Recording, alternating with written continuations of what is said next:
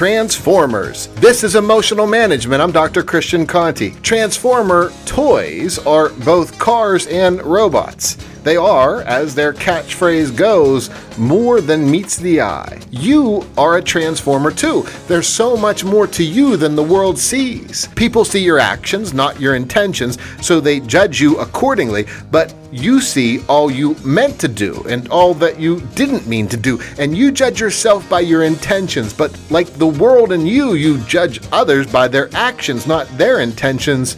Too. So, if you're a transformer of sorts and you know everyone else is too, wouldn't it be wise for you to maybe just set all your judgments down and operate from the assumption that there is always more to every story than we could ever fully see. I think it's worth it to live that way. For more transformative ideas, check out my YouTube channel at youtube.com slash Dr. Christian Conte.